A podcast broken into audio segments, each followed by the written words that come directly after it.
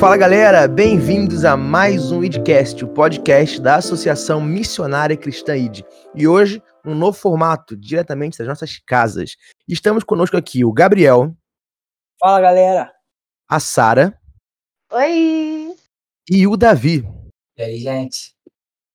E hoje estamos aqui para discutir e debater um pouco mais sobre uma retrospectiva do nosso ano no ID Jovem e falar como foi o ano do ID Jovem em 2021. Vamos lembrar de tudo que a gente passou, de tudo que o Senhor fez por nós, de tudo que aconteceu nesse ano. E eu chamei eles aqui para estar compartilhando com a gente um pouco mais de todas Ih, deu branco. Todos o quê? De todas as atuações.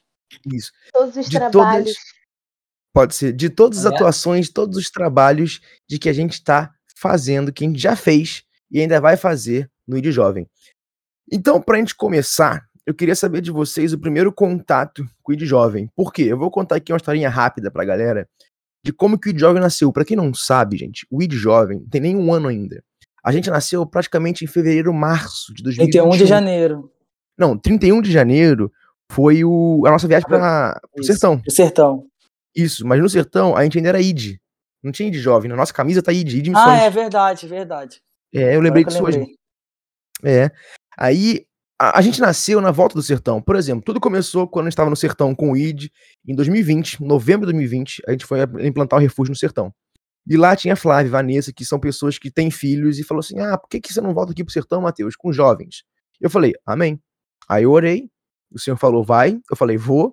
Eu falei, com que jovens? Não tinha jovens, entendeu? Aí eu fiquei nessa, beleza, eu vou pela fé. Até que, de repente, surgem os filhos da Vanessa, os amigos do filho da Vanessa, e a filha da Flávia, a Vitória, e também os amigos da filha da Flávia, ou da Flávia, né, da igreja dela, da DEP, que é o Gabriel, e por aí vai. E nisso, a gente viajou pro Sertão, em 9 pessoas, 9 jovens viajando pro Sertão, pro missionamento de Deus, porque, tipo assim, vai, eu fui. Chegamos lá, foi super impactante, foi uma viagem maravilhosa, foi uma viagem de Deus, que a gente atuou muito nessa viagem, foi algo incrível da parte de Deus pra gente, e a gente voltou pegando fogo. E nisso que a gente voltou pegando fogo, assim, meu Deus, não pode ser só uma viagem, tipo assim, eu vou e vou.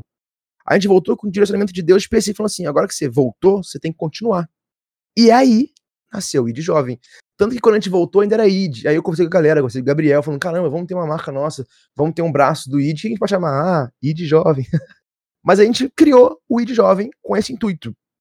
O legal foi o seguinte, no meu coração, o Senhor falou assim, eu não quero que você só faça viagem missionária, eu não quero que você só atue indo, e em viagens específicas 1-2 vezes no ano, mas eu quero que você chame jovens a estar atuando no campo missionário na sua própria terra. Isso foi o Senhor colocou muito grande no meu coração e incomodava muito. E é nisso que também nasceu as missões urbanas.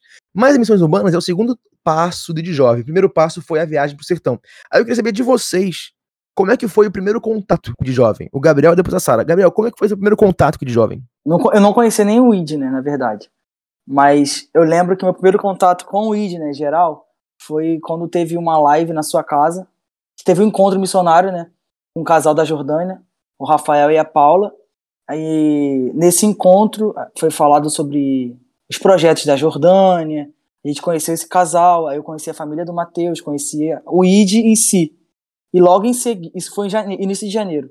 E no final de janeiro teve a viagem missionária pro Sertão. A Flávia me falou, Gabriel, eu já tinha visto que a Flávia fazia parte da associação ID, mas eu vi, assim, coisas rápidas. Instagram, eu vi coisa rápida no Instagram, não parei pra poder ver direitinho, não. Aí ela foi pro Sertão, né, como o Matheus já falou, pra implantação da Escola Refúgio, lá em Tabuleiro Grande, e eu fiquei vendo as coisas normais que ela tava postando. Quando ela voltou, ela veio com essa conversa que teria uma viagem só pra jovem. Se eu me interessaria. Eu falei, eu me interesso. Aí, logo em seguida, quando o Matheus começou a bater esse martelo, que ia ter mesmo, ela falou comigo, eu já falei com o Matheus, senti paz de que era realmente a hora para eu ir, e eu fui, e foi, realmente foi incrível. O ID, para mim, é o presente de 2021, não posso deixar de falar isso. Ai, que lindo! Meu Deus. Mas uma coisa engraçada, é porque isso realmente aconteceu, eu não lembrava, porque o Gabriel realmente veio aqui em casa numa live, né? Isso, no encontro missionário, que a gente fez uma live com o Rafael e com a Paula, missionários da Jordânia. Só que eu não lembrava disso, porque nesse dia eu tava tão ocupado com outras coisas que eu mal falei com ele, tá ligado? Tipo assim, oi, tchau. Verdade, gente. A gente meio que desprezou o Gabriel no dia. Mas um fato engraçado é que eu não conhecia nenhum jovem quando chegou. Tipo assim, eu era o único ali que queria fazer a missão lá. Que não, eu fui o único que o senhor falou, vai, e eu fui. Eu abri espaço para outros jovens, mas eu não conheci ninguém. Não eram amigos meus. Os amigos meus, eu chegava, minha igreja, ninguém foi. Foi gente tudo nova. E quando... Eu só conhecia a galera pelo WhatsApp e só vi eles no aeroporto a primeira vez. Isso é engraçado. Sabia, não. Engraçado que tudo do ID é assim, né? Tudo é a primeira vez que a gente se viu, sei lá, no aeroporto, numa reunião. Nunca tem um contato online. A primeira vez pro Sertão foi tipo isso. Eu falei com eles numa reunião online. Eu nem sei se a gente fez uma call na época. Não, acho que não chegou a fazer, não. Não tinha negócio de pandemia ainda. Então a gente foi tipo, no WhatsApp e se encontramos no aeroporto. A única que conhecia de vista era a Vitória, que era filha da Flávia. Mas eu não conhecia a Vitória, eu conhecia a Flávia. Cara, mas chegou no aeroporto, eu não conhecia ninguém. Chegou o Gleison, um negão de 2 metros de altura, forte pra caralho, que eu falei, meu Deus, vou apanhar esse cara aqui que tá acontecendo. Aí, de repente, chegou o Gabriel, blogueiro pra caraca, eu falei, meu Deus, esse vai me dar trabalho. Moleque nojento. Exato. Cara, diante de Deus, eu juro que eu paguei minha língua, mas eu pensei, nossa. Graças a Deus que você falou com a língua. Porque eu pensei, nossa, que droga, Deus, por que você me... Por que na minha vida, Deus? Cara, Deus faz essas coisas, né? E não, isso porque quando o Abid chegou, eu falei, meu Deus, mais um. O Abid Amistad perguntando todo, veio com aquela, cara, ele veio, eu acho que, eu não lembro, uma blusa amarela com calça de exército, eu falei, caramba, quem é esse moleque? Do nada, sabe? Cara, muito engraçado. E eu não conhecia ninguém. Aí eu falei, pô, eu vou no mais seguro, vou no Fortão. Vou me aproximar do Fortão. E quem diria, né, que hoje o Gabriel, que tá muito mais próximo de mim, entendeu, do que todo mundo. E o cara que eu falei que, meu Deus, vai me dar trabalho, é o cara que mais me ajuda, tá comigo o tempo inteiro. Olha como Deus faz as coisas, hein? Deus. Então, gente, eu queria agora que a Sara falasse um pouco, porque aconteceu uma coisa muito engraçada. Bom, a Sara também não conhecia. Quem conhecia a Sara era o Pedro e o João, que são meus irmãos. Estudaram com ela e com a irmã dela. Aí, de repente, quando eu começo a divulgar a viagem pro Sertão, eu acho que foi a Clara, certo, Sara, que entrou em contato comigo? Foi você? Foi a Clara, foi a minha irmã. Foi a Clara. Clara... Isso aí. Isso, ela veio falar comigo, eu quero ir e tudo mais. E beleza, eu não conheci muito bem. Como eu não conheci ninguém ainda, era a primeira vez que estava fazendo isso também, era tudo muito novo. Então eu falei tipo assim, beleza, vambora e tudo mais. E acabou que ela não foi, entendeu? Aí no futuro, muito tempo depois, quem vem é a Sara. A Sara se envolve, a Sara participa e a Clara ficou pra trás, coitada. Clara, nós chamamos aqui a Clara. A gente ama, Clara, vem pro ID Jovem. Você que tá chamado. Eu fico falando pra Clara que ela foi tipo uma porta, entendeu? Pra eu poder passar. Exatamente. Então conta pra gente, Sara, como é que foi essa experiência? Porque eu acho que você não queria antes, mas agora você quer, né? Conta pra gente. Na verdade, eu sempre quis, sempre não. Eu tinha o desejo do chamado missionário no meu coração, tinha o desejo de fazer missão e tudo mais. E, na verdade, eu comecei a ser negligente com relação a isso, tipo, eu deixava pra lá, sabe? Jesus me chamava e eu falava, deixa hoje pra depois. Deixa pra depois, não sei o quê. E aí, quando eu tinha 16 anos, eu tive um sonho que... Eu nascia, crescia, ficava velha e ninguém nunca tinha me falado de Jesus. E aí eu tinha morrido sem saber de Jesus, sem saber do nome de Jesus. E aí quando eu acordei, Jesus falou comigo, eu te chamei pra ir, pra você pregar o evangelho. E aí eu falei, cara, é isso, Deus tá me chamando pra ir, mas eu tinha 16 anos, eu não sabia nada, apavorada, e enfim, acabei sendo negligente, deixando pra lá. E aí, quando apareceu a viagem pro Sertão, eu já acompanhava o Pedro antes, né? Porque o Pedro estudava comigo, como você falou. Eu já acompanhava o Pedro antes, a tia Cláudia é muito amiga da minha mãe. Então, eu já sabia das missões que vocês já tinham feito e tudo mais. E aí eu fiquei, cara, que legal, né? Queria ir e tal. Mas aí, quem acabou sendo incentivada mais por ir do que eu foi a minha irmã. Ela começou a mandar mensagem, querer saber e tudo mais. Mas é incentivada por alguém ou ela mesmo sentiu de querer ir? Eu acho que ela foi mais incentivada por mim. Acho que eu falei pra ela, vai e tal. Porque eu até queria, mas eu... Chamado, assim, mas... Exatamente. Eu acho que, tipo assim, eu queria, mas eu tava com medo. E aí eu botei ela pra ir, entendeu? E aí ela começou a pesquisar e tal, mas acabou que desistiu. E aquilo me incomodou muito tempo, sabe? Eu fiquei pensando, cara, eu fui negligente. Depois que eu vi as fotos também, os vídeos que vocês faziam na internet. E, sabe, as mensagens de como aquele lugar... Exatamente, de como aquele lugar tinha sido impactado. E eu pensei, cara, eu queria tanto ter feito parte disso. E até hoje eu me arrependo. Mas Deus sabe de todas as coisas. E aí quando apareceu a Amazônia... Mas, Sara, por que você não foi pro Sertão? Hein? Eu acabei não indo por negligência. Ela era sem vergonha, falou, Deus, me esquece, tipo Jonas. Aí precisou vir alguém pra sacudir ela, não sei a história de vida dela, né? Mas alguma baleia apareceu na vida dela. Na verdade, tipo assim, pessoas falavam pra mim assim, não vai agora. Ou então, não tem condição. Ou, tem isso, tem tal. Vários problemas, sabe, situações. E aí eu acabava deixando de lado. Mas o engraçado é que a Clara foi a primeira a entrar em contato comigo. Tipo assim, ela já tava falando há muito tempo. Ela meio que, tipo assim, antes de eu divulgar alguma coisa, qualquer outra coisa, ela já fala assim, Matheus, qualquer coisa me avisa. Matheus, tô aqui, sou a Clara, tudo bem? Legal. Beleza. E eu não sabia quem ela era, eu sabia que era amiga do Pedro e do João, mas não é muito sério. E ela foi a primeira a se inscrever, tipo assim, eu vou. Eu falei, Deus, tem um jovem, já não vou sozinho pro Sertão. E a Clara foi a primeira a se inscrever pro Sertão? Foi a primeira. Tipo, ela já tinha contato comigo mais... Porque até vocês da DEP se inscreveram mais perto da viagem, não foi tão cedo. Ela foi muito cedo. Antes eu tava fazendo ainda, como que eu vou dizer, o manual da viagem, fazendo tudo isso. Ela tava falando comigo já, eu vou. Nisso, falando 3 meses pra viagem, vocês começaram a se inscrever. Nisso que, mas entre vocês escreverem e eu começar todo esse processo, ela falou, desisto. Deus. 3 meses da viagem, mais. E agora? O que eu vou fazer na minha vida? Entendeu? Tudo mais. Mas antes disso, ela era a única. Eu falei, caramba, só tem uma. E agora ela não vai mais. Ferrou. Eu achava isso. Mas falando ainda sobre o Sertão... Como é que... Fala. Foi mal, pode falar. Não, termina sua linha de raciocínio. É engraçado como tudo é propósito de Deus, né? Tipo, agora, no momento, eu não tinha entendido. Mas agora eu entendo que, às vezes, nem era pra... Não, tô falando que não era pra Clara ter ido, novamente, não, logicamente. Ela sim, é pra ela ir, é pra todo mundo ir, gente. O cristão missionário. Clara, vem, Clara, só falta você, Clara. Clara, e aí?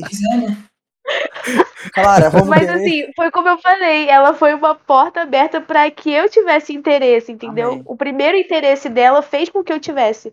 Então, é sempre bom ter a sua família incentivando, né, os seus irmãos lá falando, vai, faz e tal. Não, isso é verdade, porque uma coisa é que eu sempre fui incentivado e sempre tive dentro desse meio, não que o meio missionário seja um meio, mas tipo assim, sabe, realmente sempre sabia que existia essa missão, sabia que a missão não é algo específico, é algo mandamento do Senhor, então sempre fui ensinado nisso. Então quando no Sertão a Flávia, a Vanessa falaram assim, traz os jovens pra cá, eu falei, beleza, porque pra mim era tão normal, porque eu já vivia nisso, eu já tinha aprendido sobre isso, meus pais me incentivavam, por isso é importante sempre você desde jovem tá nesse meio, entender que a missão é um mandamento do Senhor, que é um ID de Cristo, é pra você fazer, não é algo que só alguns fazem, mas é você, é pegar o evangelho. Então quando falaram vai, eu falei, amém, eu vou, eu orei, o Senhor me dá direção e chegamos onde chegamos, mas é isso. Exatamente. Então, Matheus, falando ainda sobre o Sertão, eu já tinha participado de algumas outras missões, eu fazia missões com a galera da Crew Campus, né, muito ligado à faculdade. E foi a primeira vez que eu fui fazer realmente missões com jovens, mas com uma parada mais evangelística. E, cara, o Sertão foi incrível. Nós visitamos muitas cidades, nós fizemos evangelismo de impacto, porta em porta. A gente entregava kit de anti-covid, com máscara, álcool em gel. A gente fez cestas de leitura com crianças. Gente, o Sertão marcou muito a nossa vida. Porque foi onde começou a parada, mas... Deus deu muita graça pra gente ali naquele lugar, e a gente conquistou as cidades falando sobre Jesus, e foi bênção demais. Porque a gente fala através assim... do Sertão também, desculpa, Matheus, complementando só o que o Gabriel falou, através do Sertão também, outras pessoas como eu, que não foram, conseguiram ver o que vocês fizeram lá. Eu também. Então, tipo, nossa, foi maravilhoso. Pra quem foi, deve ter sido uma experiência incrível, mas pra quem não foi, quem tava aqui vendo, conseguiu ver o agir de Deus naquele lugar. E, nossa, muito bom. Exatamente. E, cara, uma coisa é incrível. Porque, tipo assim, É Deus incrível, porque não tem explicação, porque é a primeira vez que a gente fez tudo. Eu sempre viajei em missão, mas eu nunca liderei uma missão como essa. Você entendendo que a gente passou 15 dias, cara, eu falo isso não pra tipo assim, a gente é bom, mas pra você ver como que o Senhor é grande e como o negócio foi surreal, porque a gente passou 15 dias no sertão. 9 pessoas que se conheceram no aeroporto. É claro que os missionários de lá a gente conhecia, já eram parceiros nossos, Mãos para Nações, Pastor Calênio, Ronildo, um beijo pra vocês. Mas 9 pessoas que se conheceram no aeroporto, passaram 15 dias no sertão. 15 dias, são 2 semanas. Uma semana inteira dentro da cidade de Tabuleiro e a outra semana inteira fazendo um tour pela cidade. E, cara, foi bênção. Você tá entendendo que a gente se uniu de uma forma, depois de algumas broncas e conversas, a gente se uniu de uma forma que foi incrível, que Deus ia movendo e agindo, e a gente parecia que tava se conhecendo há anos já, e de tão bom que foi a unidade e o servir em conjunto com aquela galera. Cara, a gente começou a ter muita afinidade, né, de trabalho, de se entender um com o outro, de conseguir fazer realmente o evangelismo. A gente fez ar livre, a gente conseguiu realmente se entender ali de uma forma geral, como um corpo de Cristo mesmo, né? Cada um com a sua função e foi bênção demais. Exatamente, e pra mim foi um dos melhores pontos de partida da minha vida, porque, cara, foi a primeira viagem do ID Jovem, foi o nascimento de Jovem, foi um nascimento, sabe assim, maravilhoso, de Deus falando, fazendo, e sabe, a gente voltou pegando fogo, e não foi tipo assim, meu Deus, é só uma viagem que acabou. A gente voltou, cara, querendo mais, e voltou incendiado pelo Senhor de querer fazer mais, de querer atuar mais. Isso é incrível, foi, cara, pra mim, é um dos melhores viagens da minha vida, fato. Pra mim é engraçado também. Que depois disso, e tudo do ID Jovem foi acontecendo de repente, né, tipo, sim. Deus foi direcionando o caminho e a gente foi fazendo, e foi realmente tudo de repente, mas que funcionou, porque Deus estava na frente. Sim, e uma coisa que eu aprendo com o Matheus é que realmente Deus abre as portas, né, a gente não precisa arrombar a porta, a gente não precisa ficar procurando porta, ele mesmo abre, o sertão, Deus abriu a porta, e a gente consegue ver hoje que ele tem feito, ele que faz, né. Nós só somos instrumentos. Olha que legal, aproveitar. Na minha cabeceira, na minha escrivaninha, aqui, ó. Uma foto. Eu tenho a caneca do sertão. Pega lá minha caneca do sertão. Tá vendo aqui, ó. Vou mostrar pra vocês agora a minha caneca do sertão. Equipe maravilhosa. Cara, viagem boa. Não que a equipe de hoje seja ruim, não que todo mundo de jovem seja. Não. Mas é que, tipo assim, é um começo. É algo novo na nossa vida. Então, marcou muito a nossa vida. Muito mesmo. Tudo que a gente vive é marcante, é bom. Gente, a minha caneca do sertão. Que eu bebo café nela, a gente ganhou lá da galera do Mão para as Nações e foi bênção demais. Cara, eu conheci o ID Jovem, vocês estavam na meio da viagem no sertão, né? Isso, eu ia falar disso também, de você. Era da mesma escola da Vitória e tal, filha da Flávia, e aí eu segui ela no Instagram e eu comecei a ver que ela estava fazendo um trabalho missionário, eu me interessei, né? Porque eu também já tinha feito alguns trabalhos missionários antes, mas nunca foi algo constante pra mim, sabe? Era sempre uma vezinha aqui, aí depois de muito tempo fazia, e eu sempre soube que eu seria um missionário de fato, né? E até porque desde pequeno, a minha mãe e meu pai sempre falaram para mim que antes deles me conceberem, né, sempre oraram para que viesse um menino e que eles entregariam para Deus e que eu seria um missionário, que não seria deles, mas seria para Deus. Então eu sempre soube, só que tipo, nunca tinha tido uma direção assim clara do que, de como seria, sabe? Um ponto de partida, um começo. E aí foi muita direção de Deus mesmo, não tem nem como explicar muito.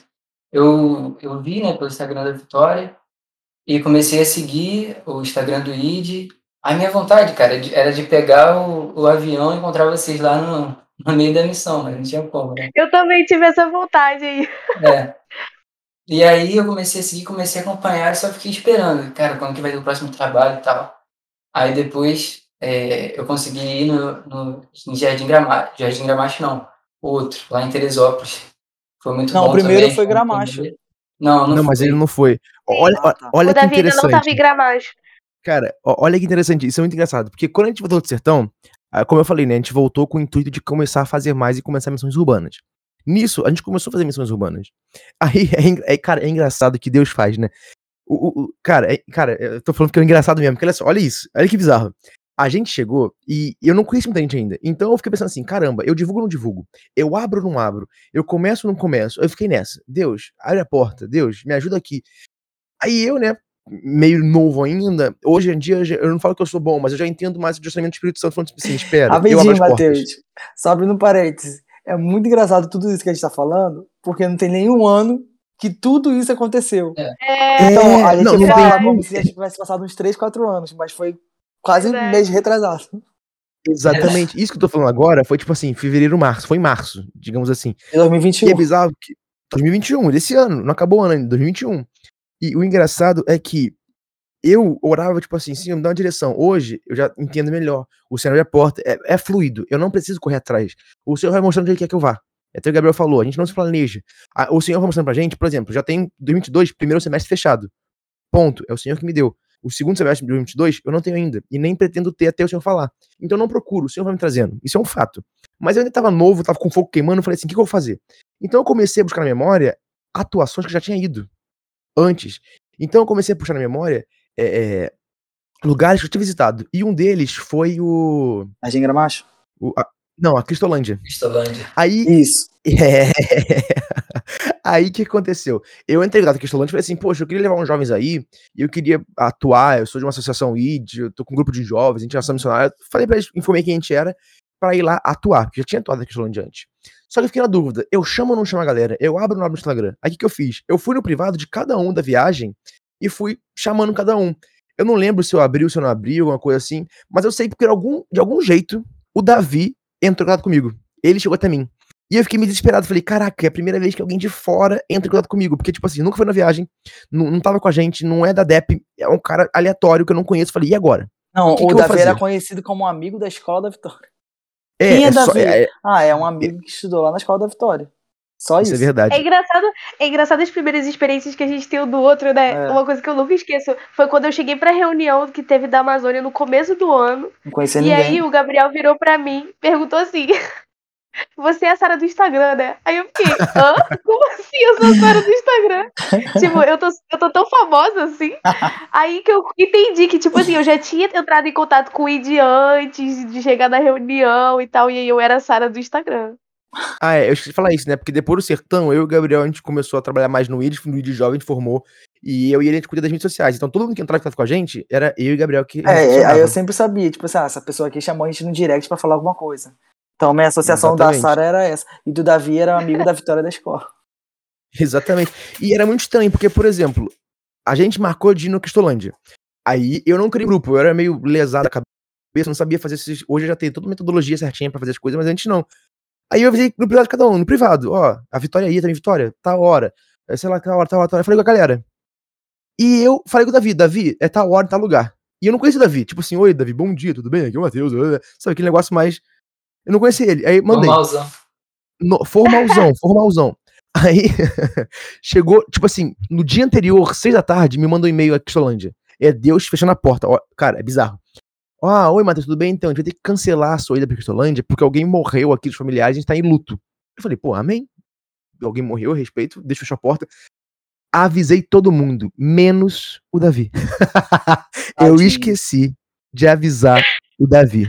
Aí, Davi, conta pra mim, Davi. Cara, eu acordei no dia seguinte desesperado, com várias ligações dele pra mim. Eu falei, meu Deus, o Davi, eu nem conheço ele, começando o ministério já começa com o pé errado. Davi, conta pra gente. Eu tava super animado, né? Tipo, meu Deus, que tristeza. Primeiro trabalho que ia fazer com o ID, né? Eu pensando, nossa, cara, vou conhecer pessoas do ID e tal, fazer o primeiro trabalho com eles. Aí, não sei porquê também, foi erro meu também, porque eu não mandei mensagem, tipo, pro Matheus um dia antes, tipo, vai ter mesmo? E aí? Tá confirmado? Não, mas o erro é meu, que isso, jovem, faz isso não. Então. Pode botar.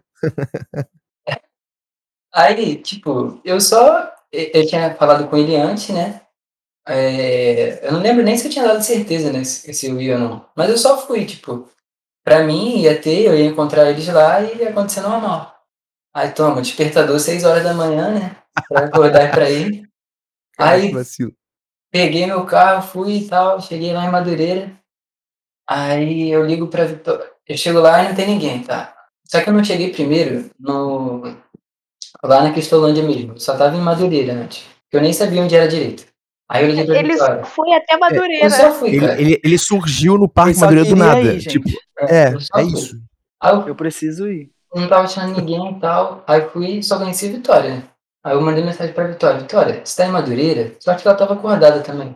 Aí ela, menino, Madureira? De que você tá falando? Não, não tô em Madureira não. Não tenho nada em Madureira não. Aí eu falei, ué. Aí ela me passou o contato do Pedro, do João e do Matheus. Eu falei, caraca, vou ter que ligar pra eles. Aí peguei, toma, liga pro João, nada. Liga pro Pedro, nada. Liga pro Matheus, nada também. Não estavam, né? Eu tava dormindo. Eu tava dormindo, literalmente. Eu acordei tipo 11 da manhã, com várias ligações do Davi. Sim. Aí, cara, eu só sei que eu fui procurando lá nas conversas, aí eu vi que era na Cristolândia. Aí eu fui até a Cristolândia, cheguei lá, aí tava lá o papelzinho. Não teremos atividade no dia de hoje porque estamos de luto. Aí eu peguei... Eu fui embora, tinha um outro trabalho da minha igreja lá e aproveitei e já emendei também. Aí quando deu 11 horas da manhã, a ligação do Matheus. Desculpa, cara. Jovem, por favor, me perdoa. Cara, foi assim mesmo, eu fiquei com muita vergonha. Eu não conheci o Davi. Cara, eu nunca tinha visto o Davi pessoalmente, entendeu? E ele tem, na foto de perfil, o maior cara de cara sério, sabe? Tipo assim, eu sou um cara mais sério. Eu falei, feio, irmão. O cara sério, tá ligado? Provavelmente um presbiteriano da vida. O cara vai estar bolado comigo, cara. Porque se fosse eu pensei, eu estaria bolado. Acordar de sábado de manhã pra ir pra Madureira, eu estaria bolado. Não tem como. Verdade. Eu tô muito preocupado, cara. Matheus, só... Como é que o Davi tá aqui ainda, né? Meu Deus do céu. Amor à obra. É porque... Fala, Gabriel. Só pra ir por ordem cronológica pra galera que tá ouvindo entender. Primeiro foi Sertão. Aí logo em seguida a gente ia... Sertão foi janeiro/fevereiro. A gente voltou em fevereiro. Isso. Sertão. Aí logo em seguida, março foi a Cristolândia, que a gente não foi. Exatamente. Aí o que aconteceu? Nessa Cristolândia que a gente não foi, foi o que o Davi veio, que entrou em contato com a gente, que deu toda essa treta. Beleza. Aí a Cristolândia... Isso, abriu até junho, a gente não teve nada. Foi tipo o Senhor tratando a gente, preparando a gente. Porque, olha que incrível. Antes de começar as missões urbanas, eu voltei com o desejo de começar a missão urbana. Eu queria muito começar a missão urbana, mas toda porta que eu tentava abrir, Deus fechava. Eu falava, não é agora. Mas nesse meio tempo, de repente, o Senhor abriu a porta pra Amazônia. Você tá entendendo que antes de a gente começar a missão urbana, o Senhor já tinha preparado pra gente uma nova viagem missionária? Porque na linha cronológica, antes de Jardim Gramacho, a gente fez a nossa live do Sertão, e na live do Sertão a gente divulgou a Amazônia, antes da missão urbana começar. Foi. Isso. É bizarro. Aí, na live do Sertão pra Amazônia, que a gente colocou lá, e aí sim conheceu a Sara. Que a Sara pode falar, vamos seguir a cronológica então? Aí a Sara conta isso e depois a gente entra na missão urbana. Mas aí, Sara, como é que foi o seu primeiro contato com a gente? Porque ela apareceu lá em casa, aqui em casa, né? Eu tô em casa. Aí ela apareceu aqui em casa no dia da reunião da Amazônia e tipo, oi gente, não conheço ninguém. Estou aqui, Matheus, mas rapidinho, antes da Amazônia teve coisa, né? Teve não. Nada antes de agosto? Não, antes da Amazônia teve. Calma, então, é porque aqui foi o começo da live. Foi a primeira reunião, as primeiras reuniões da Amazônia a gente fez lá no começo do ano, entendeu? Pra você ver como Deus foi totalmente, tipo assim, é meu tempo. Porque eu queria fazer muito missão urbana com a galera, mas eu só fiz missão urbana depois de começar uma viagem pra Amazônia. Olha como é louco. Depois da primeira reunião que a gente teve pra Amazônia. A Amazônia foi em agosto. Pra quem não entendeu, a gente tem uma preparação antes de a gente ir pra algum lugar fazer missão, né? A gente tem uma reunião pra saber como é que é e tudo mais. E a reunião da Amazônia que ia ser, a viagem ia ser em agosto, a gente fez a reunião, a primeira reunião acho que foi, não sei se foi março. Maio ou junho. Acho que foi em abril, jovem. Foi uns 2 meses antes. Foi... A Isabel, ela gosta de ser bem adiantada. Tá, aí depois teve mais 3 reuniões. A gente fez a nossa live falando sobre o Sertão. E nessa live a gente falou sobre a Amazônia. Tenta lembrar quando foi. Foi em março. Em março a gente fez a nossa live pro Sertão e falando da Amazônia. Isso. De março a abril, a gente ficou na divulgação e fechamento da lista de quem vai pra Amazônia. Em abril foi a primeira reunião com aqueles que iam pra Amazônia. Foi fechado. Fechamos a lista de quem vai. Isso. Aí nisso a Sara caiu de paraquedas. Oi, gente, sou a Sara, amiga do Pedro, primeira vez aqui. Isso. Porque, como eu tinha falado, né, eu abri mão do Sertão. E aí, depois de uns meses, eu falei pra Deus, agora, tive meu momento com ele, falei, agora, próxima viagem que aparecer, eu vou. Não interessa se eu tiver dinheiro, se eu não tiver. Aí, tipo, uns 2 dias depois apareceu a Amazônia, eu falei, putz, eu não tenho dinheiro, eu não tenho... Aí comecei aquelas coisas de negação de novo, mas aí Deus falou, não, você vai... Eu orei, você vai, pronto.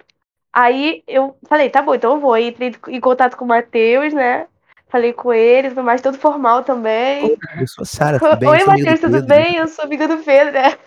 Sou amiga minha do mãe, Pedro. Professora deles. Matheus, um nojo. Isso aí. É, eu, aí... ai, mais uma querendo falar comigo. Ai.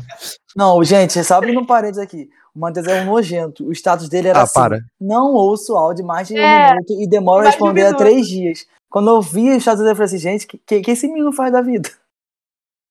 Exatamente. Cara, eu vou aproveitar esse parênteses então e falar que esse status já me causou um problema, que é engraçado, porque, tipo assim, eu tenho preguiça de ouvir áudio. Eu tô preguiçoso. E eu faço isso de propósito, tipo assim, galera, eu demoro pra responder mesmo, às vezes eu esqueço, então meu status era esse. Não ouço áudio mais de 1 minuto, demora a responder de 6 dias úteis, entendeu? Então, se eu não responder, eu esqueci. É, falei mesmo, tipo, dane-se. Só que era brincadeira. Era antes de eu virar líder de jovem, antes de ser missionário, tipo assim, então era o cara lá atrás. Aí, cara, vários pastores começaram a estar em contato comigo, várias pessoas, tipo assim, sérias, e me perguntavam, ai, Matheus, desculpa interromper você, desculpa te incomodar com áudio mais de 1 minuto, mas deu 1 minuto e 10 segundos, desculpa, cara. Atrapalhar o seu sono. Exatamente. Quem esse jovem pensa que é? Eu fiquei com vergonha, porque eu nem lembrava desse status, mas continua, Sara, desculpa, gente, desculpa pelo meu vacilo. Tá, você já mudou teu status? Não. Já, agora é um versículo, padrão. Bom, graças a Deus, se libertou. Como é isso aí? Aí, tipo assim, eu entrei no grupo da Amazônia, foi tudo muito rápido, entrei no grupo da Amazônia já, aí já mandaram mensagem que ia ter reunião, e graças a Deus a reunião na casa do Matheus, que é aqui do lado da minha. Aí... eu apareci lá, e a única pessoa que eu conhecia era o Pedro e o João. Aí e nem me conhecia, isso é verdade, ela não me conhecia. É, eu não conhecia, eu conheci o Matheus, mas só de vista, assim, a gente não conversava e tudo mais. Aí cheguei lá, eu falei, oi Matheus, tudo bem? Tinha que levar comida ainda, meu Deus, eu tava todo sem graça. Mais. Isso aí, né, creche tem que ter comunhão. Aí cheguei, teve a reunião e tudo mais. Um prato foi só de vista mesmo, porque a gente falou sobre a Amazônia, fazendo pergunta, e eu, né, tentando entrar. Mas aí depois, na hora da comunhão, na hora da comida, né, do pão, do partido do pão, é que a gente começou a conversar. E aí veio aquele, né, o Gabriel falando, ah, você é a Sara do Instagram, e tudo mais. Aí comecei a ter contato com o Matheus, conversar, com o Pedro, com o João, com as outras meninas que estavam também, a Gabi, irmã do Gabriel, todo mundo que ia pra Amazônia. É engraçado, porque quem olha pra você e o Matheus, parece que vocês conhecem, tipo, desde criança. Vocês estudaram. Cara, eu ia falar isso. Sim. Ah, que lindo. É, a nossa amizade é tão linda, não, foi tão fortificada que a gente ficou até parecido. Na verdade, a nossa galera é uma galera muito receptiva. A gente não tem tempo ruim. Então parece que a gente já se conhece há anos. Eu tenho muito orgulho. Somos uma grande família. Que coisa linda. Isso é verdade. Cara, e o engraçado disso tudo é porque o Davi, ele foi pra Amazônia, mas ele não foi nessa reunião, né, Davi? Você não tava nessa primeira reunião. É, eu fui na última. Exatamente. Mateus, eu falei, gente... eu nem sabia que o Davi ia pra Amazônia. A primeira vez que eu vi ele foi quando a gente foi pra Teresópolis. Eu falei pro Matheus, então, gente, cadê o amigo da Vitória que não veio pra essa reunião? Cara, era só amigo da Vitória. E era sempre assim, aparecia um compromisso, tipo, muito importante que era inevitável. Tipo, não dava pra não ir. Foi sempre no mesmo dia que tinha reunião da Amazônia. Eu tava pensando, pô, não é possível, cara. Mas aí na última deu pra ir. Eu já tava pensando assim, pô, eles devem estar pensando que eu sou intratante. É. Cara, e o pior é que eu nem pensei isso. Eu tava tão avoado com as coisas, com a equipe, que eu realmente, eu nem pensei que você, tipo, não ia. Eu realmente levei, tipo assim, tá ocupado. Você vê como eu sou bom. Você redimir, né, da Cristolândia. Exatamente. É. E isso é muito engraçado. Aí depois, cara, na correria da Amazônia, que o Senhor falou assim, agora é hora de missão urbana. Cara, Deus, ele é incrível, porque ele só faz na hora que ele quer, no tempo dele, e o tempo é sempre certo. Aí, de repente, veio a oportunidade de a gente servir em Jardim Gramacho, que foi só em junho. Tá ligado que a gente fez a março a live pra Amazônia, abril a primeira reunião, maio não teve nada, e eu na expectativa, meu Deus. E em junho veio a oportunidade de fazer a primeira missão urbana com o ID Jovem. E nessa oportunidade foi aí sim que eu me organizei, que eu criei qual é o nome daquilo? Um formulário para as pessoas se inscreverem, aluguei uma van, todo o procedimento que hoje já é comum pra gente, eu tava aprendendo ainda e trazendo vários jovens. E foi uma experiência nova, porque nesse dia foram um papo de 15 jovens trabalhar com a gente junto na Casa Amarela em Gramacho pra tá trabalhando lá e ajudando eles. Aí a Sara foi, o Gabriel foi, o Davi ainda não tinha ido. Pra você ver como que o Davi, ele tá junto com a gente hoje, mas como que demorou pra ele conseguir tá com a gente. Só porque eu falei, né, que tipo, era compromisso que não dava pra deixar de ir. Nesse dia de Jardim Gramacho, uma semana antes, a minha mãe marcou a festa da minha irmã Do mesmo eu dia. Lembro. Eu tava até inscrito já, eu ia com vocês. É, você me falou, eu acho que foi literalmente isso, uma semana antes você falou assim, cara, não vou poder ir, eu trouxe alguém no seu lugar, eu mudei. Aí você me falou, aniversário da minha irmã, eu falei, putz, irmã tem que ir, né? Se fosse, tipo assim, prima... Engraçado prima que eu lembro que essa missão pra Jardim Gramacho, eu fiquei desesperada. Cara. Porque foi quando você falou pra eu ajudar com as crianças. E, tipo assim, foi a primeira vez que eu fiz isso na minha vida. Sério? Na verdade, eu já ajudava com as crianças na igreja, logicamente, né? Participava do ministério infantil e tudo mais. Mas, em questão de missão, foi a primeira vez que eu fiz. Então, eu tava super empolgada. Fiz uma organização direitinha de várias brincadeiras que eu já sabia. De vários jogos e músicas. Jardim Gramacho, a gente dividiu em equipe, né? Aí uma equipe foi visitar o lixão mesmo. E uma outra equipe ficou com as crianças, né? Que foi, no caso, você, Sara. Você ficou com as crianças, aí a gente saiu. E eu lembro que, tipo assim, o pessoal virava... Tipo, pessoas que eu nem tinha visto nunca na vida, nem conhecia direito. Aí as pessoas viravam pra mim, e aí, Sara, o que a gente vai fazer? Que brincadeira a gente faz? Aí eu, tipo, lá, super coordenando, como se eu já tivesse feito aquilo antes. Ó, gente, vamos fazer tal brincadeira, vamos fazer isso, aquilo. Cara, foi... Nossa, foi muito de Deus mesmo. E o legal é que... E a gente tem esse costume, né? Do próprio de jovem, e eu faço isso com a galera. Eu... Tenho por mim que todo jovem tem que estar preparado pro campo, tem que estar preparado para pegar o evangelho, estar preparado pro que o Senhor mandar ele fazer. Isso é algo básico da nossa vida com Cristo. Porque se Cristo falar assim, vai lá e faz isso, eu não tenho que ficar tipo, deixa eu aprender primeiro, ou então, não, se ele mandou fazer, porque ele sabe que eu posso, consigo, sou capaz, porque ele me capacitou, eu vou lá e faço. E, tipo, no nível normal da vida, né? Então, por exemplo, quando você tá numa missão, eu sempre falo pro jovem assim, cara, hoje você vai pregar. No sertão foi muito isso, hoje você vai pregar, hoje você vai falar com as crianças, hoje é você, e sempre assim, no dia. Eu não preparava a pessoa antes, eu falava assim, você vai fazer isso agora, você vai fazer isso amanhã, depois da manhã você não. Era sempre no dia de surpresa. Então, com o de jovem, mesmo não conhecendo a galera, eu fiz isso também. Então eu peguei a Sara e falei assim, Sara, parabéns, você vai trabalhar com as crianças aqui, enquanto eu vou levar a galera para o evangelismo. Aí então a gente sempre dividiu em dois, não sei se vocês falaram isso, eu caí. Falou, a gente se dividiu em equipe, foi. Aí por exemplo, a minha primeira equipe a gente foi pro evangelismo, a gente foi lá pro lixão, isso. A gente começou a visitar algumas casas, a gente começou a orar pelas pessoas. Eu até inclusive fui com vocês da primeira equipe, que foi de manhã, mas isso. Eu deixei as meninas com brincadeiras e tal, pra elas fazerem com as crianças. Aí de tarde a gente foi com as crianças, foi. Isso. E cara, foi uma experiência muito boa, pra primeira experiência do ID Jovem, missão urbana, foi muito bom. Foi cansativo, foi desafiador, mas foi muito bom. Foi de Deus. É, a gente almoçou com as crianças. Foi benção. Foi, orou pelo Jardim Gramacho, orou pelas famílias de lá, conheceu Casa Amarela, apoiou aquele trabalho. Foi de Deus, foi muito bom. Voltamos cansativos, mas voltamos renovados. E eu acho que até muita gente dessa missão se fixou ao ID Jovem, né? A partir daí. É, a gente começou a ganhar forma, né? A galera começou a vir, começou a participar. E Jardim Gramacho foi um pontapé inicial pra essas pessoas. Estão com a gente até hoje. Por exemplo, Yasmin, Marina, são pessoas que estavam com a gente desde sempre, a galera aqui, algumas nem tanto, o Guilherme, cara, tá com a gente desde o sertão, o Guilherme é o nosso pupilo, entendeu? Ele tá sempre com a gente. Nosso xodó. Nosso xodó, é o profeta mirim do ID Jovem, é isso. É o profeta Tim. É o profeta Tim, desculpa, é Tim. Aí, Matheus, logo em seguida de Jardim Gramacho veio o quê? Na ordem cronológica. Veio Teresópolis. Logo depois, Jardim Gramacho é uma coisa interessante. Antes de Teresópolis, aconteceu algo no meio do caminho. A gente já estava mais unido. A galera da Amazônia estava já unida também. Tava eu, Bia, Gabriel e Pedro no Burger King pós-culto a DEP. De repente, a gente lança assim, caramba, é tão legal, né? A gente vai conversando assim... E eu gosto tanto de um podcast, que legal seria se a gente tivesse o próprio podcast, né? O nosso. Aí eu olhei pra ela e falei assim, nossa, é legal. Também. Você tava também? Eu não lembro, sério? Matheus, esqueci. Não, rapidinho. Eu acho que a gente foi gravar um vídeo institucional sobre o ID Jovem lá no Engenhão. Logo em seguida a gente foi no Burger King comer. Eu acho que o assunto do podcast é que eu fiquei falando muitos podcasts, você também tava falando. Eu falei que eu também tava querendo gravar podcast pra falando assuntos... comuns, que eu achava, eu sentia falta de assuntos comuns pra cristão. Aí você foi e falou sobre a gente gravar um podcast sobre missões com o ID Jovem. E olha que interessante, a gente foi gravar um vídeo institucional, eu lembrei agora. Por quê? Porque a gente queria mostrar quem é o ID Jovem. Tipo assim, quem fosse... Um informativo. O nosso intuito, né? Isso. Que o nosso intuito não é criar alguma coisa nova, mas é apoiar trabalhos que existam. Então a gente criou um vídeo institucional falando sobre isso, quem nós somos, qual é o nosso objetivo, o que o Senhor deu pra gente, qual a visão.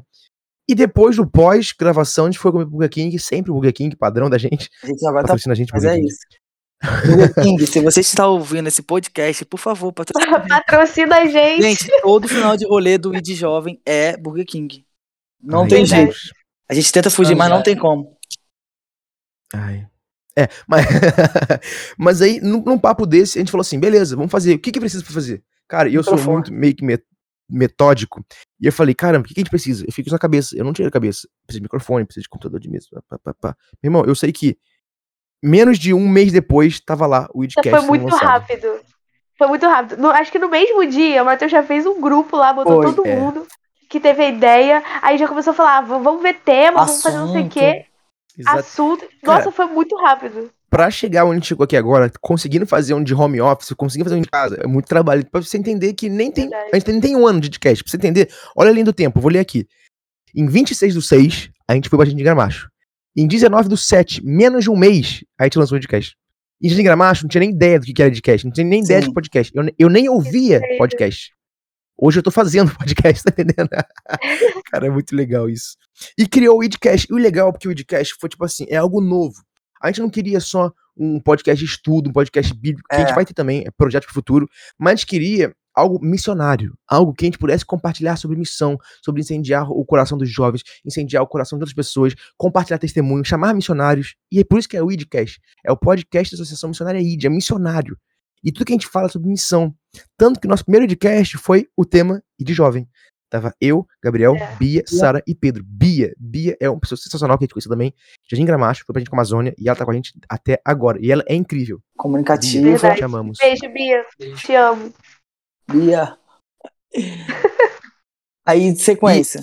Ou vai terminar de falar do podcast? E logo depois do IDCast, não, o IDCast é IDCast, a gente tá vivendo IDCast, estamos vivendo, galera, IDCast, vocês estão assistindo IDCast, estão ouvindo o IDCast. E em sequência, nós fomos para Fonte Santa, e cara, olha que incrível, aí sim, gente, graças a Deus, eu conheci o Davi pessoalmente. É verdade, depois de muita batalha, muita luta. Mas a gente vai chegar lá, porque, cara, é interessante, ô Davi, você tava na reunião que foi na DEP, foi essa a reunião que você foi? Não, a primeira vez que eu fui na DEP foi da Amazônia. Foi pra fazer, só pra gente fazer as coisas pra Amazônia. Pra produção. É porque a gente teve uma reunião na DEP também pra Amazônia com a Isabel. Sim. E nessa reunião eu conheci o Pastor Cristiano. Olha como Deus faz. A Isabel sabia que eu já tava começando de jovem, sabia que eu tinha jovens comigo, sabia que eu ia pro cuide de jovem pra Amazônia. E lembrou, o Pastor Cristiano falou, Pastor Cristiano, esse aqui é o Matheus. O Matheus tem trabalho com jovens. Matheus, esse aqui é o Pastor Cristiano. Ele tem trabalho em Teresópolis. Com a galera de lá, que precisa de ajuda. E na hora eu falei assim, nossa, pastor, vamos conversar? Ele, vamos. E a gente conversou. Aí, orando, o Senhor abriu a porta para que pudesse trabalhar em Teresópolis. E até hoje, eu me arrisco a dizer com propriedade, foi um dos melhores trabalhos do ID Jovem de todos os tempos em São Paulo. Foi uma, cara, com toda a sabedoria eu falo isso, foi o mais organizado. Foi o mais, tipo assim, sabe, acolhedor, porque o pastor Cristiano, ele é uma bênção. E o trabalho de lá é todo automatizado. A gente só chegou pra apoiar o que ele já fazia. Sim. Não que os outros, gente, me entenda, não que os outros sejam desorganizados. Mas o dele parece que fluiu mais, parece que a gente tinha uma intimidade, uma comunhão. E foi incrível. Tanto que a gente foi 2 finais de semana seguidos. Eu levei 2 equipes, eu levei 30 jovens no total. Isso que eu ia falar. A procura foi tão grande, a demanda, porque muitos jovens começaram a se inscrever e eles queriam muitos ir.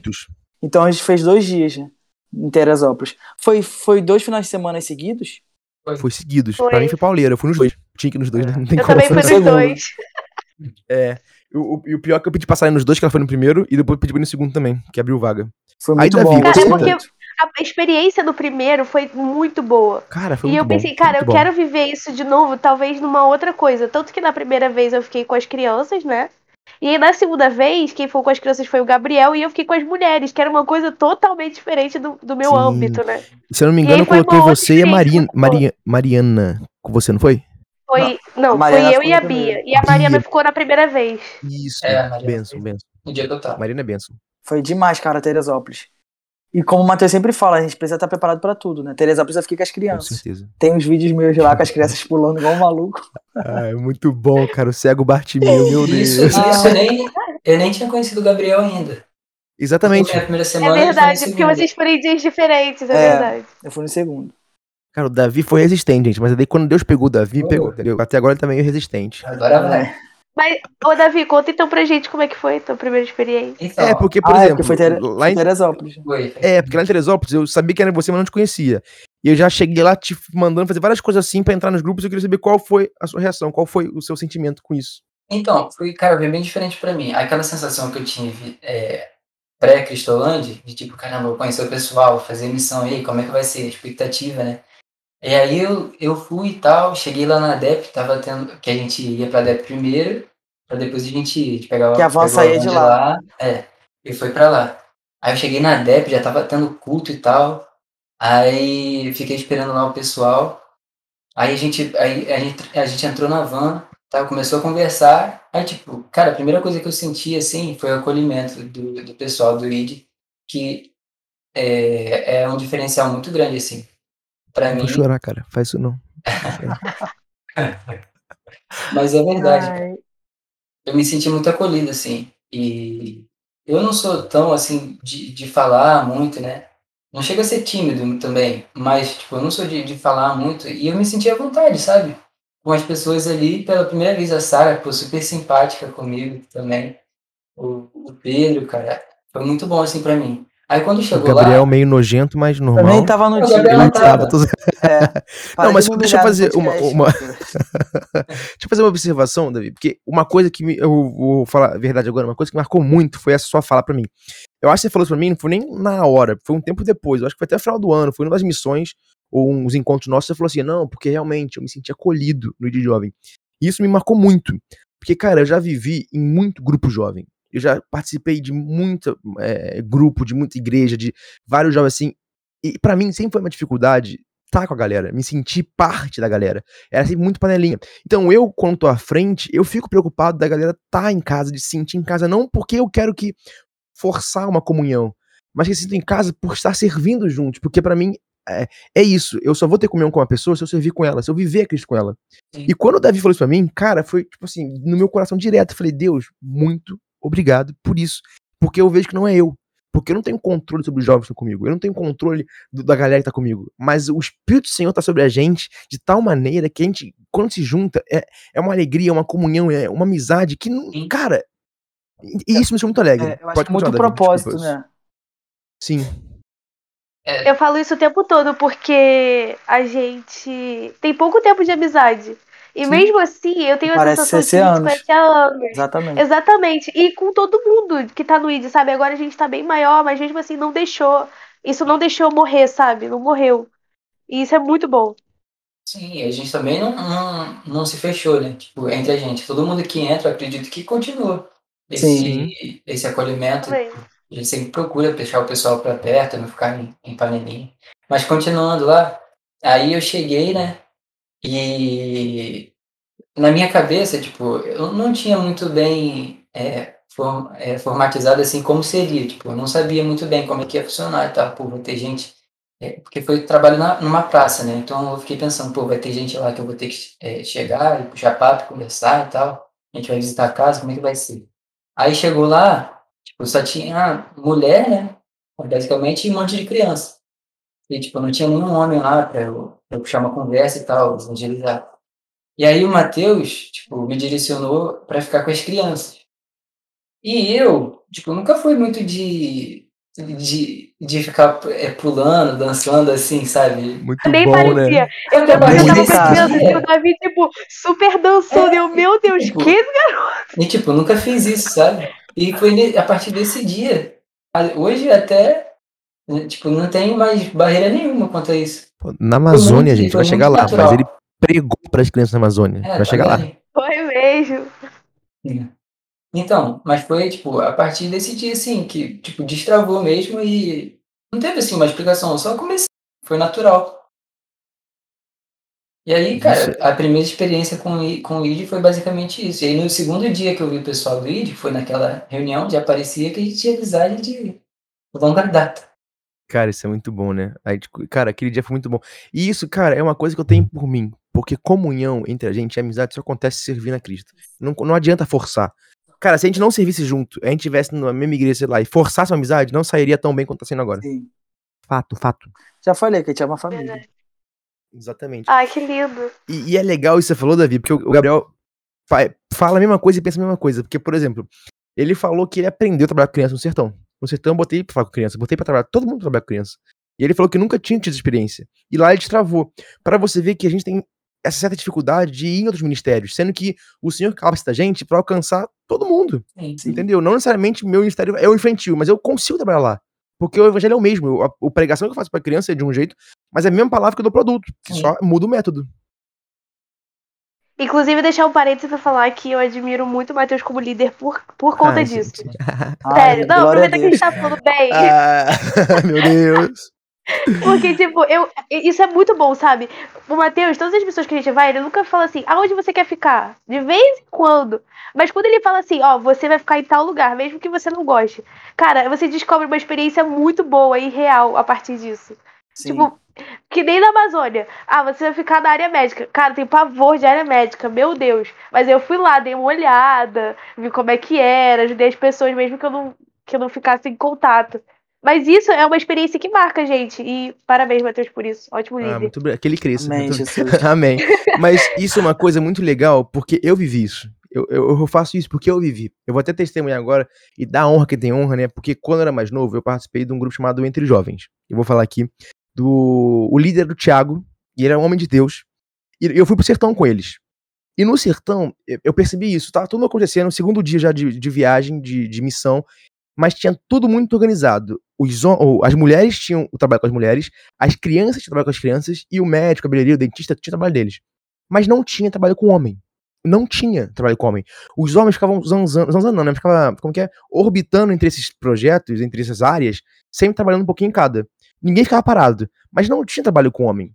E eu tinha o quê? 16, 17 anos na época. Eu me incomodei. O Espírito falou assim, cara, e aí? Aí eu falei, bom, eu vou falar com o Thiago. Eu falei, Thiago, eu percebi aqui, com todo respeito, me perdoa, mas eu percebi aqui que não tem trabalho com homem. E eu queria saber se a gente consegue fazer alguma coisa, se você pode chamar alguém pra fazer isso.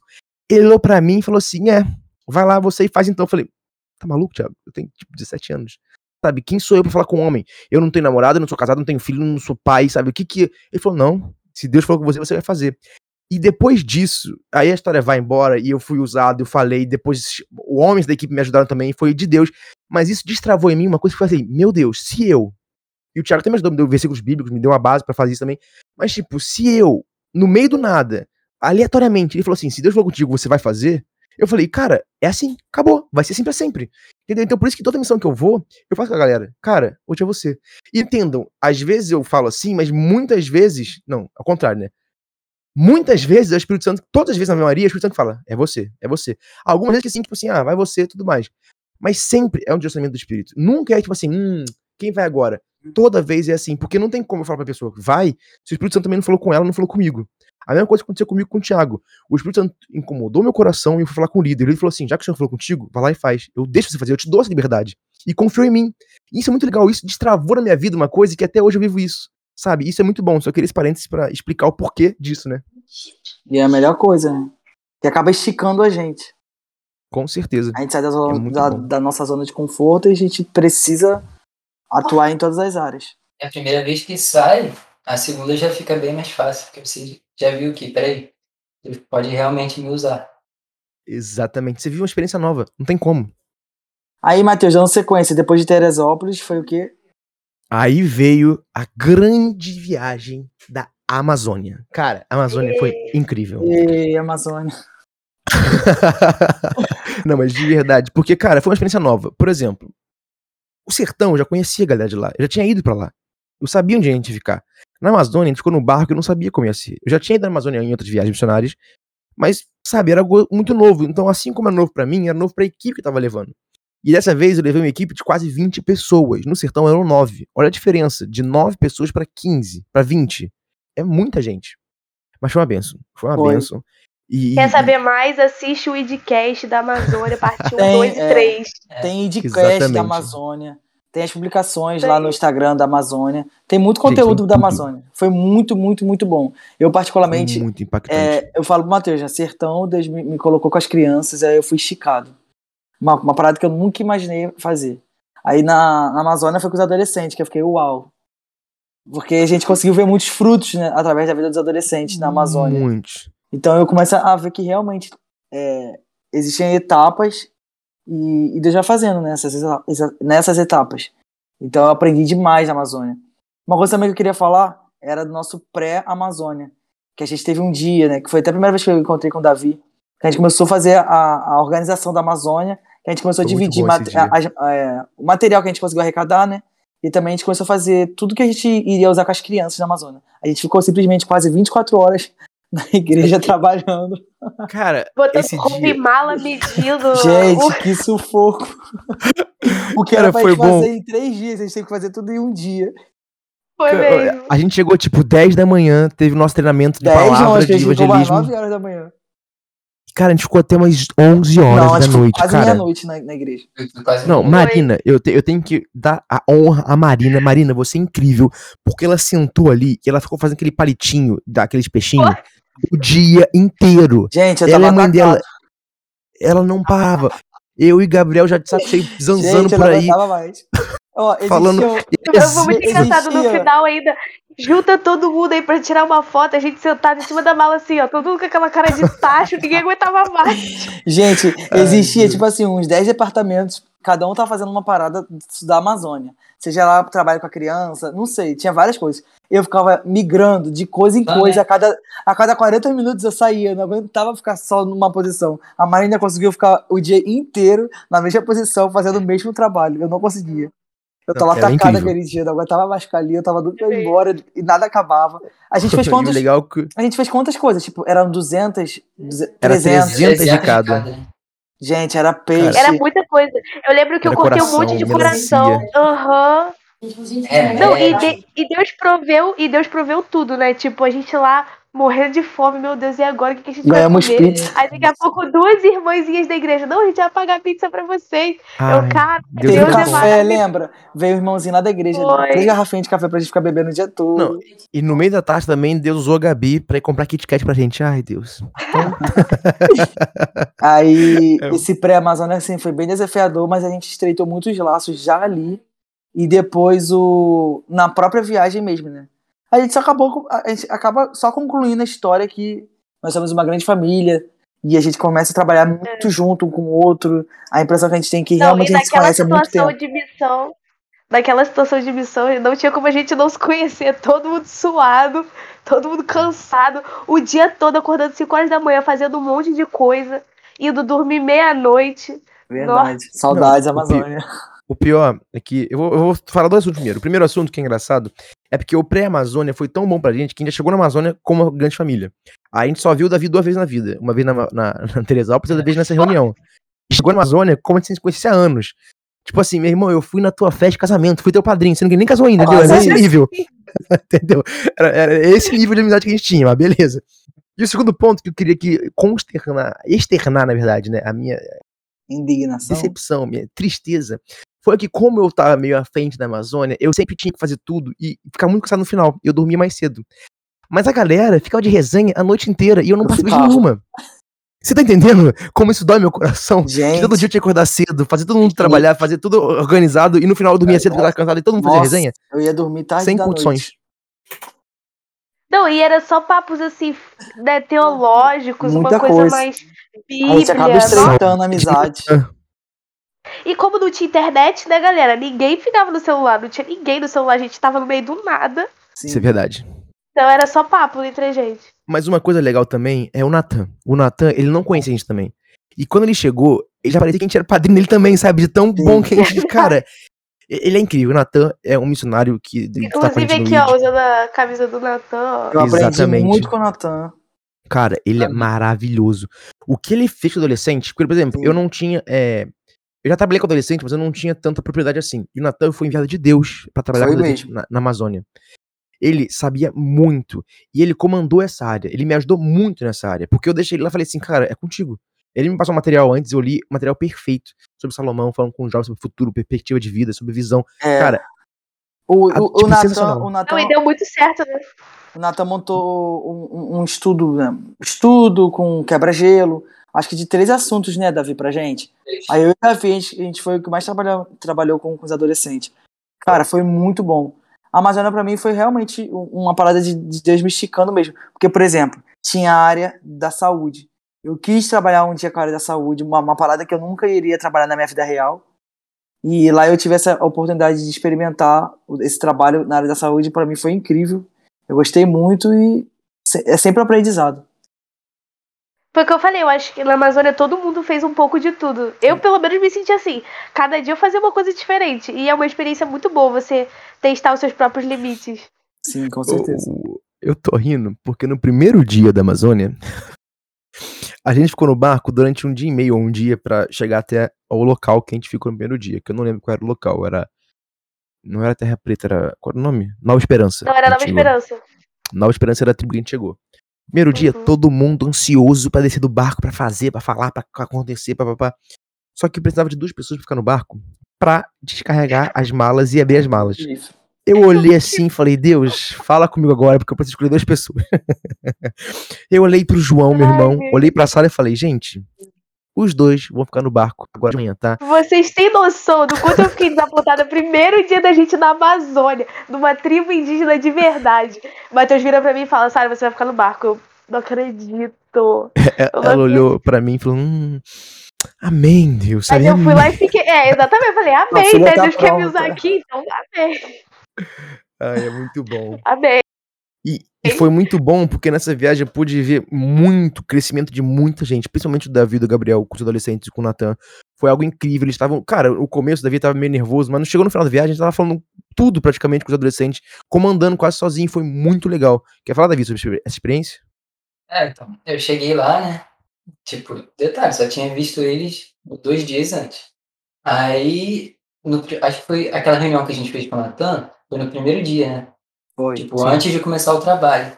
Aí o Matheus falou, você vai dar a palavra para os adolescentes amanhã, tá, Davi? Aí eu falei, tá, né? Só que, assim, foi uma experiência bem diferente para mim, né? Porque, tipo, são pessoas ali totalmente diferentes de nós. Adolescentes ali que eu nunca tinha visto. E eu fiquei nervoso, tipo, na primeira vez assim, mas fluiu, né? Deu tudo certo. E aí eu tive que pregar mais uma vez também. E aí eu pude ver que, tipo, em, sei lá, 3, 4 dias, o quanto eu evoluí, sabe? Naquele trabalho ali com os adolescentes. E quem teve uma parte muito importante nisso foi o Natan. Cara, porque só de ver ele fazendo, eu aprendi muita coisa. Que eu tenho até hoje pra mim, que eu vou levar pra minha vida toda. Exatamente. A dinâmica... A pegada dele de trabalho é muito boa. O bom que eles trabalham muito com propósito. Ele se dedica, né? Muito. Sim. Por exemplo, eu conheci o Natan, ver o amor dele por adolescente, né, porque ele trabalha com adolescente, me fez entender também os adolescentes da minha igreja e olhar pra eles com outro olhar, graças ao Natan. Então eu vejo, tipo, que Deus realmente une muito propósitos e nada é em vão. Sempre tem Deus sempre quer ensinar algo pra gente. A gente que precisa estar com o olhar aberto pra perceber o que ele tá querendo falar e te mostrar. Eu aprendi exatamente. Muito com o Natan essa questão dos adolescentes, de como trabalhar com eles, de como amar eles e de saber que eles têm uma importância dentro da igreja e eles precisam ser vistos com um olhar de amor, eles precisam de ajuda, de cuidado, e era uma coisa que, ao meu olhar, passava muito batido. Isso é muito importante. Aí, depois de toda a experiência da Amazônia, a gente voltou pro Rio, com o coração pegando fogo de novo. A Amazônia foi em agosto. E a gente tinha uma viagem marcada em outubro pra Jordânia. Tem que fazer a conta eu não sei mês de qual. Mas a gente tinha outubro pra Jordânia. Então a gente tinha muita expectativa de fazer alguma coisa em novembro. Novembro é 9, não é isso? Não. Não, a gente foi pra... Setembro. É isso que eu ia falar, setembro. Isso. A gente foi pra Amazônia, agosto, setembro, ia ter uma outra parada. Isso, a gente tinha muita expectativa de fazer alguma coisa em setembro. Só que o senhor não abriu porta nenhuma e a gente não fez. Foi um momento, tipo assim, de descanso. Entre pós-Amazônia e pré-Jordânia. Não é descanso, mas, tipo, sabe assim? Você calma, se prepara. E em outubro, agosto, setembro, outubro... Isso, outubro é Jordânia. A gente foi pra Jordânia. Mas pra Jordânia só foi eu e o Gabriel, o Pedro e o João. É o ID Jovem também, apresentado pela gente, mas o ID, a Jordânia foi mais do ID geral, global. Mas aí, se quiser saber mais da Jordânia, a experiência, a gente falou tudo no IDCast também, da Jordânia Desafios, onde a Sara e a Bia falaram com a gente. Então, pra gente não se alongar muito aqui, a gente vai pular a Jordânia, porque foi uma bênção, mas ouçam no outro podcast. Gente, ouçam mesmo, porque tem muita coisa engraçada. Verdade. Gabriel quase foi preso. Gabriel sendo procurado. Vale a pena, gente. Isso foi muito bom. Bota aqui embaixo, aí, tá, Matheus? Eu vou botar o link aqui embaixo. Pode deixar, botar assim, eu não sei fazer cardzinho, mas talvez eu tenha cardzinho aqui que eu não sei fazer ainda, mas eu vou fazer. Voltando da Jordânia, a gente já voltou no gás, porque na Jordânia tinham, Deus abriu uma porta pro ID Jovem atuar aqui no Brasil enquanto nós estávamos na Jordânia. Então nisso eu impedi e coloquei na liderança dessa atuação a Sara e o Davi para irem até a tribo indígena Mata Verde em Maricá, para que eles pudessem levar o ID Jovem mesmo enquanto eu não estivesse aqui. Porque eu pensei, eu não vou estar aqui, mas o trabalho não para. E por isso que eu confio nos dois, eu acho os dois preparados e falei, vá. Por isso que é importante sempre ter também gente sendo preparada por você, que é líder no caso, para que assim que você não possa, não deixar que o trabalho pare porque você não tem disponibilidade. Uhum. Sempre tem alguém com você que seja seu braço direito, que seja pessoa de confiança, para que você possa estar enviando mesmo quando você não possa. Isso é muito importante. Exatamente, porque eles foram. E o trabalho aconteceu. Enquanto eu estava na Jordânia, o ID Jovem no Brasil acontecia e o Senhor abençoou. Então conta pra gente aí. Olá, Sarufa. Pode falar, começa você, depois eu vou. Então, a gente abriu essa oportunidade, né? Fiquei muito lisonjeado, assim. Eu vou estar liderando ali junto com a Sara, do ID Jovem, primeira vez e tal. E graças a Deus, cara, deu tudo certo. Algumas coisas não aconteceram da maneira que a gente pensou que ia acontecer, né? Mas eu tenho uma experiência para contar, assim, que simplifica isso, como, tipo, a gente pensa que vai acontecer uma coisa e acontece outra, mas no final tudo dá certo, porque é Deus que faz o direcionamento. Eu tinha que conduzir o momento da palavra lá, né? E seria uma palavra para os adultos e tal. Eu preparei uma pequena palavra, né, para dar lá para os adultos, no culto que ia ter. E aí começou o culto e tal, começou o planejamento lá, aconteciam as coisas. E a missionária de lá, a Raquel, ela me chamou, né? Falou, Davi, vem cá, é só a hora de pregar e tal. E aí eu fui lá. Só que a hora que ela me chamou, não tava só os adultos. Tava, tipo, ela não tinha separado ainda adulto e criança. Então tava as crianças lá, tava todo mundo junto. Eu falei, meu Deus, e agora? Como é que vai ser? A minha palavra é só para adulto e tal. Será que as crianças vão ficar de boa? Será que não vai ficar cansativo? E a Sara pode até confirmar isso. Mesmo a palavra que eu dei, mesmo que a palavra que eu dei foi para os adultos, cara, nenhuma criança deu nenhum pio durante, tipo, 15 minutos de pregação. Tipo, nenhuma criança, tipo, surtal.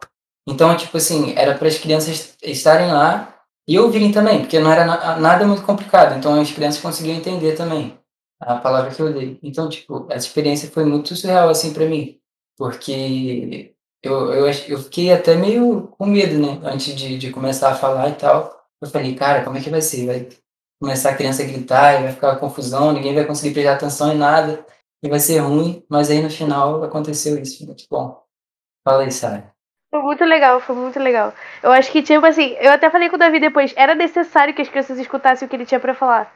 Porque ele tava falando de Abraão e Isaac, né? Isso aí. Aí, acabou que a palavra ia ser focada em Abraão pros pais e tudo mais. Mas ele também falou sobre Isaac e acabou sendo voltado também para as crianças. Cara, sei lá, foi maravilhoso. As crianças prestaram atenção de um jeito que era necessário elas ouvirem. E, nossa, a experiência na Mata Verde foi muito bonita. Eu me senti na bonita, ó. A experiência em Mata Verde Bonita foi muito bonita.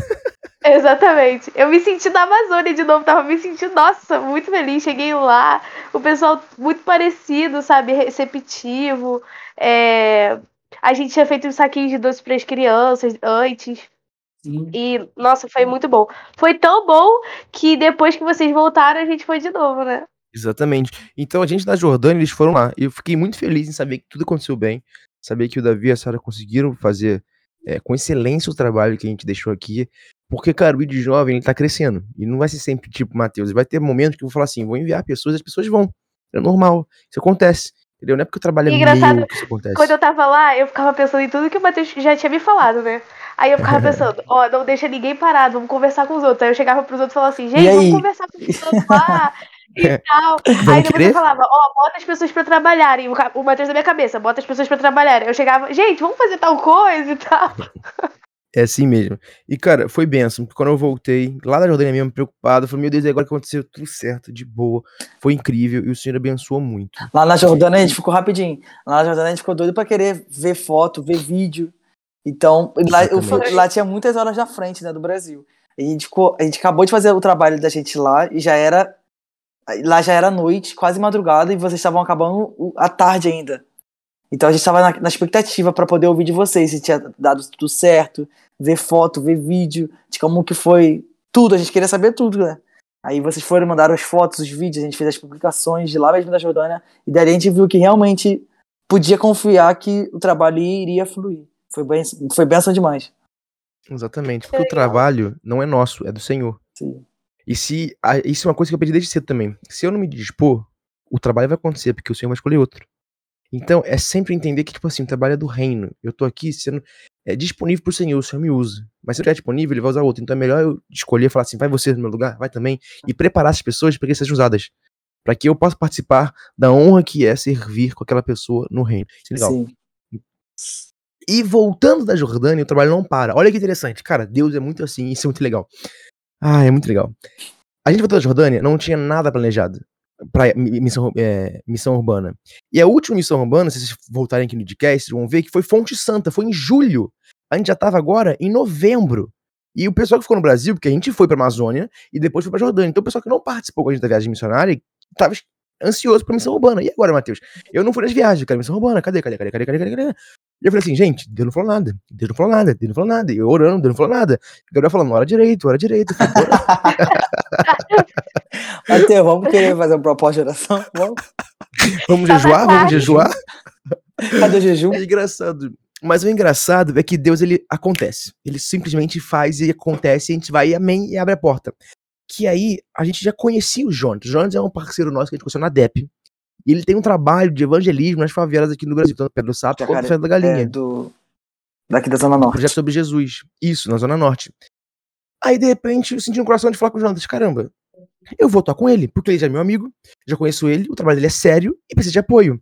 Tanto que no dia que a gente foi, e a minha mensagem veio, foi pouca gente. E o ID foi em peso. Então, foi até... Exatamente, foi até de Deus a gente ir, porque se a gente não fosse, ia ter muito menos gente do que o que geralmente tem. E a gente atuou com ele. E logo depois disso, o Senhor também abriu a porta pra gente voltar pra Mata Verde Bonita, que é onde a Sara e o Davi foram sem a gente. E eu pude ir na Mata Verde Bonita. E eu vou te falar que foi um dos encerramentos mais legais de ano na vida. Porque foi tipo que o encerramento do ID Jovem, tipo assim, sabe? É a nossa última missão urbana. E além disso também, o ID Jovem cresceu, porque de lá pra cá, muita gente conheceu o ID Jovem. Matheus, então, fala que agora a gente fechou um ônibus... Isso, pra poder ir. Rapidinho, só pro pessoal entender. Novembro a gente participou do projeto sobre Jesus na favela da Galinha. A gente fez um trabalho de porta em porta, fazendo evangelismo, né, orando pelas pessoas, e no final tem a entrega de cesta básica. A gente orou pelas pessoas, a gente fez um culto no meio da favela da Galinha. Novembro. Isso. Dezembro a gente fez o encerramento, né, das ações, a atuação do ano, a última do ID, e foi com um ônibus, né, porque a gente teve muita procura. A gente o ID Jovem levou 25 pessoas, mais uma galera que também ia do Rio, que fechou um ônibus de 40 pessoas. Então vocês entenderam que a gente começou com 9 pessoas em janeiro, aí começou com 15 pessoas em Fonte Santa, Teresópolis, em Gramacho, e terminamos o ano com 25 indo pra Mata Verde Bonita. E, inclusive, teve lista de espera, né? Sim. Teve lista de espera. E tipo, e as pessoas vão se agregando. E são pessoas que realmente, eu sempre tenho preocupação de pegar gente pé no saco, desculpa o termo, que não faz nada, que já fui muito na missão, e tem gente que vai só pra ficar tomando café, pra tirar fotinho e falar que fez alguma coisa. Mas graças a Deus, nenhum jovem que é assim. E mesmo que seja, como a Sara falou, eu falo, vamos querer? Vamos trabalhar? Vem cá? Vamos falar? Já eu não vejo, né? Ninguém fica parado. Então, isso é muito bom, porque esse encerramento, gente, foi de Deus. Foi mesmo. O dia, não tava nem... Foi de Deus, porque, tipo assim, a gente, às vezes, se perde muito em querer fazer, e não em presenciar do que o Senhor tá fazendo. Às vezes a gente acha que é o nosso braço, a nossa força que faz alguma coisa. E se esquece que quem realiza a obra do Espírito Santo, né, a gente? Então chegou no dia, tinha pouco índio, porque eles estavam num torneio de futebol. E tinha muito jovem. Eu falei, meu Deus, o que eu vou fazer com tanto jovem? Eu comecei, galera, vambora. Vai, faz aí mesa de café, faz mesa de café, vamos ao almoço. Aí comecei a botar o jovem pra trabalhar. Trabalho passado, falei, ufa, agora sim, o jovem tá trabalhando, então, pô, o trabalho tá sendo bênção. Mas aí, meu irmão, nada disso valeu a pena se não fosse o culto final. Porque, meu Deus, que culto. Porque ali a gente entendeu, cara, não é você que faz a obra, sou eu. E mesmo que os jovens ficassem um dia inteiro sentados, conversando com a gente sem fazer nada, chegasse no culto, eu ia descer ali como desceu, ia ser bênção, porque o trabalho sou eu que faço, diz o Senhor, não é a gente. Sim. E, meu irmão, o culto final foi uma bênção. Porque foi um momento onde a gente pôde estar louvando com os indígenas, tendo testemunho da cacique que se converteu. Foi bênção os jovens demais.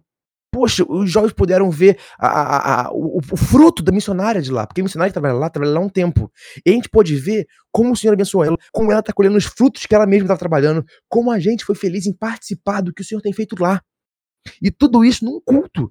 Para você ver que o nosso trabalho braçal não se compara ao que o Senhor, o que foi o mover de Deus naquele lugar. Verdade. Fala aí, gente, eu tô falando muito. Não, foi exatamente isso. Eu acho que a gente fechou muito bem. E esse culto, cara, foi muito, muito surreal. Porque a gente conseguiu ver o trabalho da missionária sendo feito muito bem, a ponto da cacique dele da tribo testemunhar toda a mudança de vida, tudo que Deus tem feito na vida dela, e foi a partir de um posicionamento da missionária, né, que tá lá atuando com eles. E a gente conseguiu fazer parte disso tudo. Pra gente foi muito especial. Foi e como fala a Bíblia, né, pelo fruto conhecereis a árvore. E, meu irmão, que árvore abençoada, porque o fruto foi uma bênção também. Verdade. Eu ia falar isso agora. A gente que voltou lá, né, que foi da outra vez e voltou, nossa, tipo assim, era uma atmosfera que não dá pra entender, sabe? Algumas pessoas eu já tinha visto antes, eu lembro que eu juntei doação de maquiagem pra levar pra algumas moças que eu tinha conversado lá, que elas falavam que não se sentiam tão bonitas como mulheres e tal. E eu lembro quando eu fui entregar maquiagem pra elas, e aí uma moça em específico que tinha falado comigo falou assim, nossa, você voltou, você lembrou, você trouxe a maquiagem pra mim.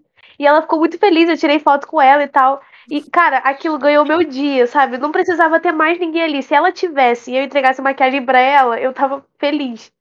E, nossa, é um sentimento inexplicável, sabe? Você pregar o reino de Deus dessa forma, numa forma mais íntima.